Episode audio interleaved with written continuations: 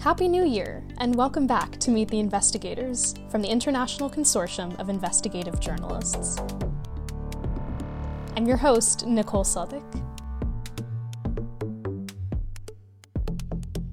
If you're joining us for the first time, Meet the Investigators is a podcast where we sit down with one ICIJ member from across the globe and discuss their career path, their most challenging stories, and their most helpful tips. Today, Boyoung Lim joins us. Boyoung is a South Korean reporter now working at the US based Pulitzer Center, an organization that supports independent journalists. Like others we've interviewed, Boyoung's path to journalism wasn't a straight line. In fact, you'd probably never guess the trajectory her career took. I never really imagined myself being a journalist, honestly. I always dreamed of becoming a police officer, but I also realized looking back that I was kind of a news junkie for my age. So I would always read newspapers and I was always attracted to crime stories. And there was a section for crime, and I was always reading it. And I, in my naive and young mind, I thought that being a police officer could be a way to help people and serve the community. Boyoung achieved her dream job after she graduated from the Korean National Police University. I worked on cybercrime investigations while I was a police officer. And I think that made me start to think about international cooperation because, you know, cybercrime, unlike other traditional types of crime, happen on a global scale. You could find the crime victim in South Korea, but the server is in Taiwan. And then the attacker might be located anywhere else in the world, which really required police officers and my department at the time to work with not only law enforcement from all over the world, but um, these IT companies, platform ser- providers, and you have to work together to actually solve the crime. And that really affected me on how I see things in the world. So it kind of came natural to me whenever I joined my first newsroom in South Korea that you have to work together with others. What other skills did you pick up as a police officer that transferred to journalism? If you work on the streets as a patrol officer, you don't know who you're going to encounter every day. Like sometimes they might be threatening, sometimes not. You have to be ready for every situation. And that made me be less shy. I grew up as a shy kid, but um, I think it helped me approach people, complete strangers, just in a very natural way. So that gave me a lot of practice on the streets, just talking to people. The, the main difference, I would say, is um, in some ways, police investigators have it more difficult in some ways and have it easier some ways. Reason why they're having it easy is because they have the legal powers to force someone to come to their office and meet with them, or you can arrest someone, or you can collect evidence against the will of someone. Whereas a journalist, I think it's much harder to do that. You you don't have any legal authority to do those things. But um, I think whenever I made the transition, I realized that uh, I was relying on the police authority that came with the job. So I was having it easy. So it was it was kind of difficult when I made that first phone call to someone and I was introducing myself as a journalist and not a police officer, the weight of my introduction was lighter, I felt.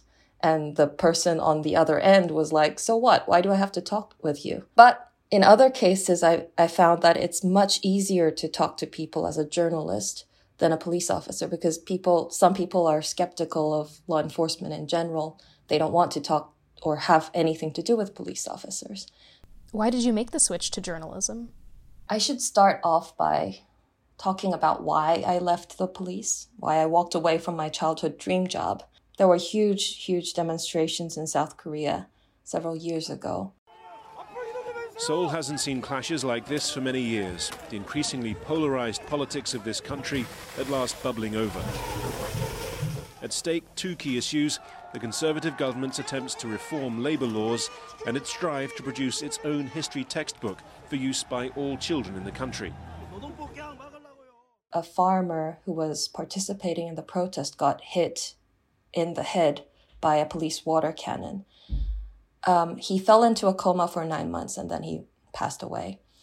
Um, I was working at the headquarters at the time, and I was not related to any of the uh, departments involved in that case. And I remember how the police leadership were denying any sort of responsibility, not even a sorry for someone who was just exercising his own rights and then got hit in the head with a police water cannon directly.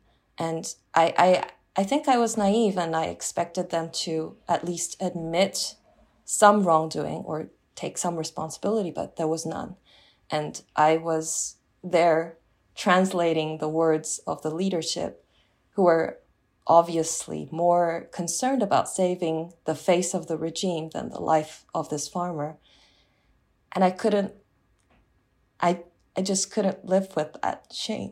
I was so ashamed and I, I had to walk away from, from that. And um, I, I left the police with um, no plans at all. So I started freelancing. Um, I think I was also resuming my news junkie habits and I was following the news obsessively. And that was when the corruption scandal that led up to former President Park Geun-hye's impeachment was happening. And I was thinking, wow, like journalists actually can and do change the world. Why didn't I ever think about the power that journalists can have by by uncovering the truth and sharing it with the public?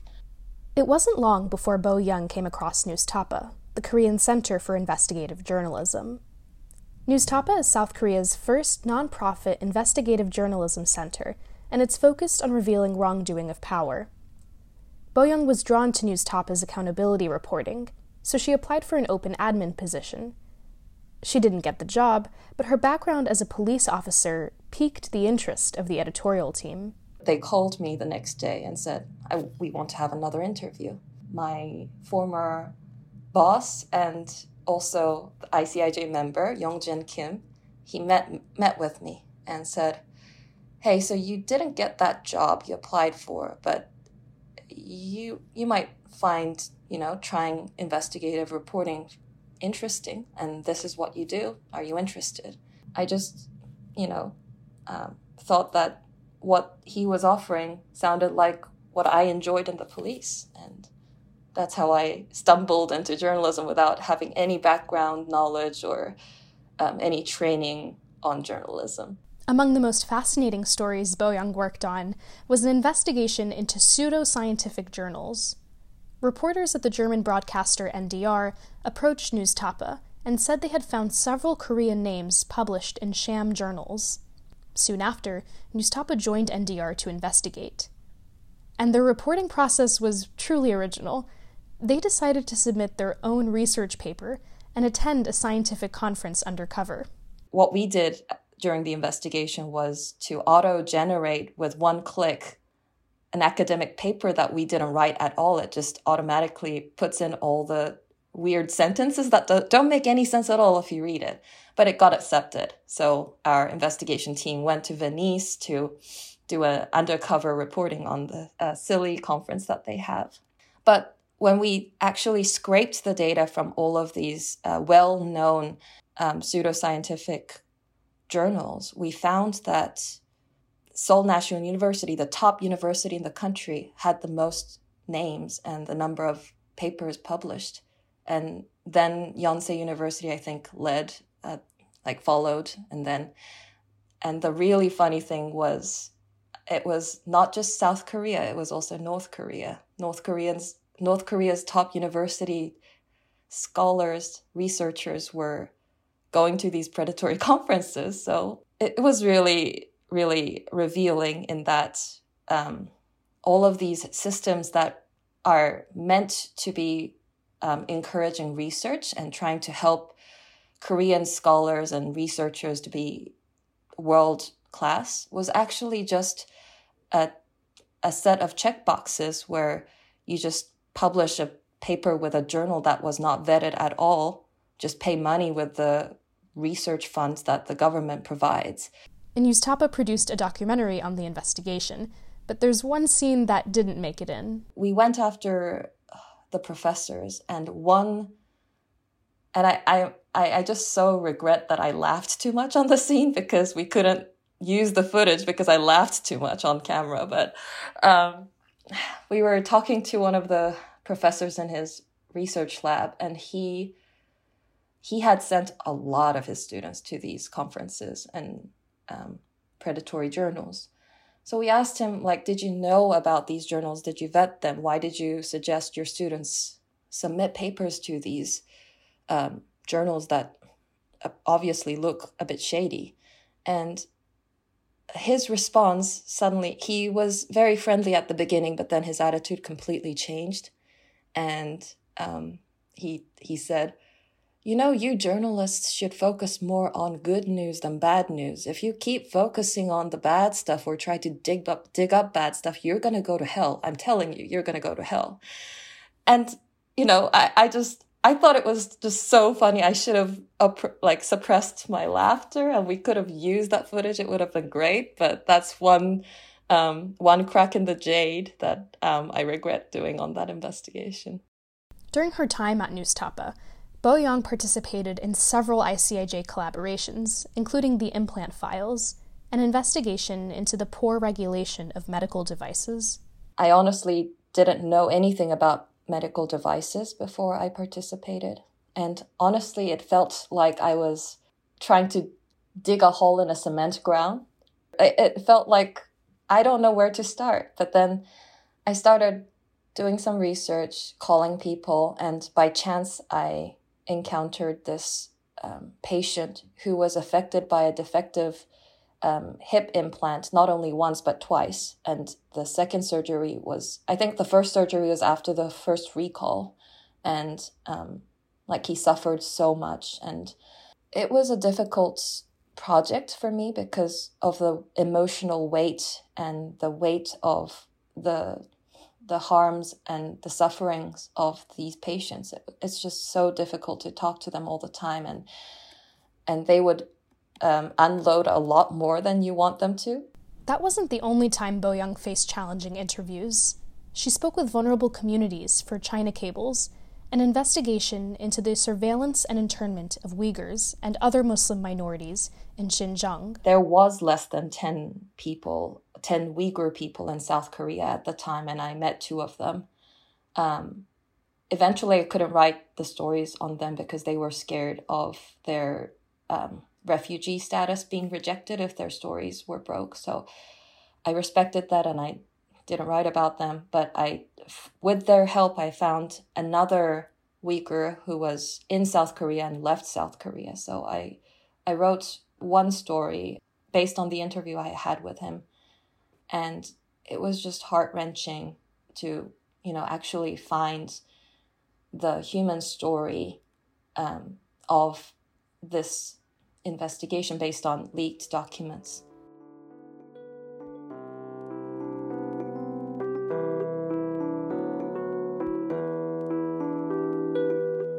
Boyoung, you told us how you made the transition from the police force to investigative journalism. But how did you go from working as a shoe leather reporter to working at the Pulitzer Center? So it all happened during the pandemic. And frankly, I was quite burnt out after several years in the newsroom. So I wanted to take a break and I also wanted to focus on um, issues that interested me. So after the China Cables project, I was fascinated by the algorithmic surveillance and how it impacts society and how governments are using it. So I was thinking, okay, I, I want some time for my own to focus on these issues and study them. So I resigned, um, this time again without any other alternative jobs. And I did some freelancing for a no- local newspaper. I did some freelancing for the Korea Press Foundation, working on those issues.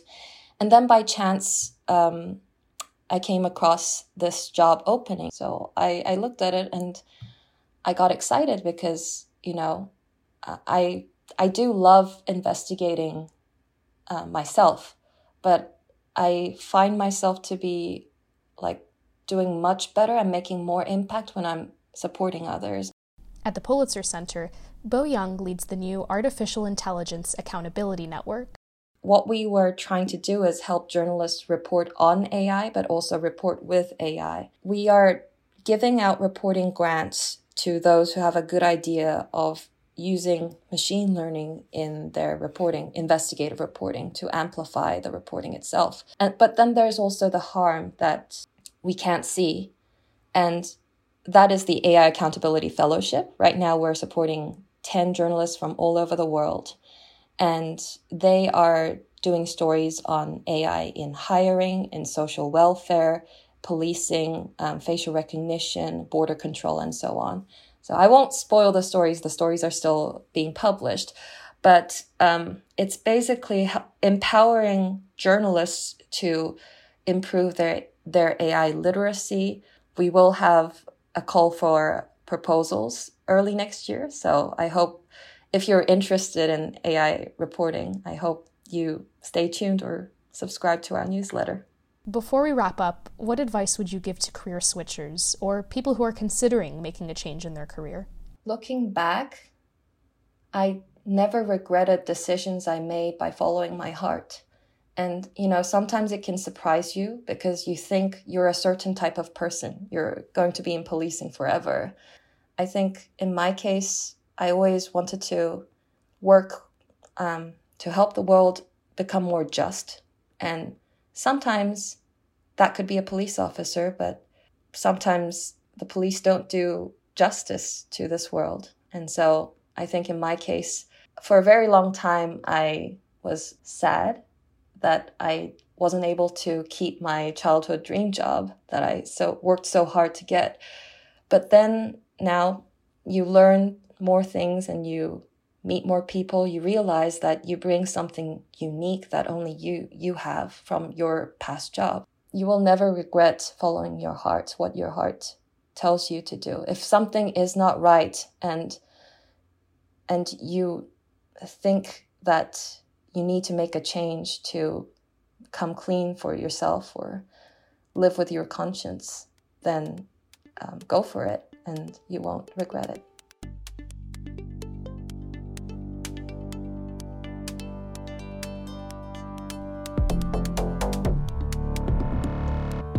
As far as New Year's resolutions go, I think that's a powerful one. We've come to the end of another episode of Meet the Investigators. Special thanks to Boyoung for her invaluable stories and advice. And thanks to everyone listening. We hope you'll stay tuned and keep up with us as we produce more interviews like this one throughout the year. My time as an ICIJ Fellow has come to an end, which means, sadly, this is my last time in the host seat. Good news is, you'll be in excellent hands with ICIJ reporter Brenda Medina. Brenda will continue taking us behind the scenes as she sits down with investigative journalists from around the world. Meet the Investigators is a production of the International Consortium of Investigative Journalists. This episode was produced and edited by me, Nicole Sadek, with help from Hamish Boland-Rudder. If you enjoyed the episode, please share it on social media using the hashtag MeetTheInvestigators.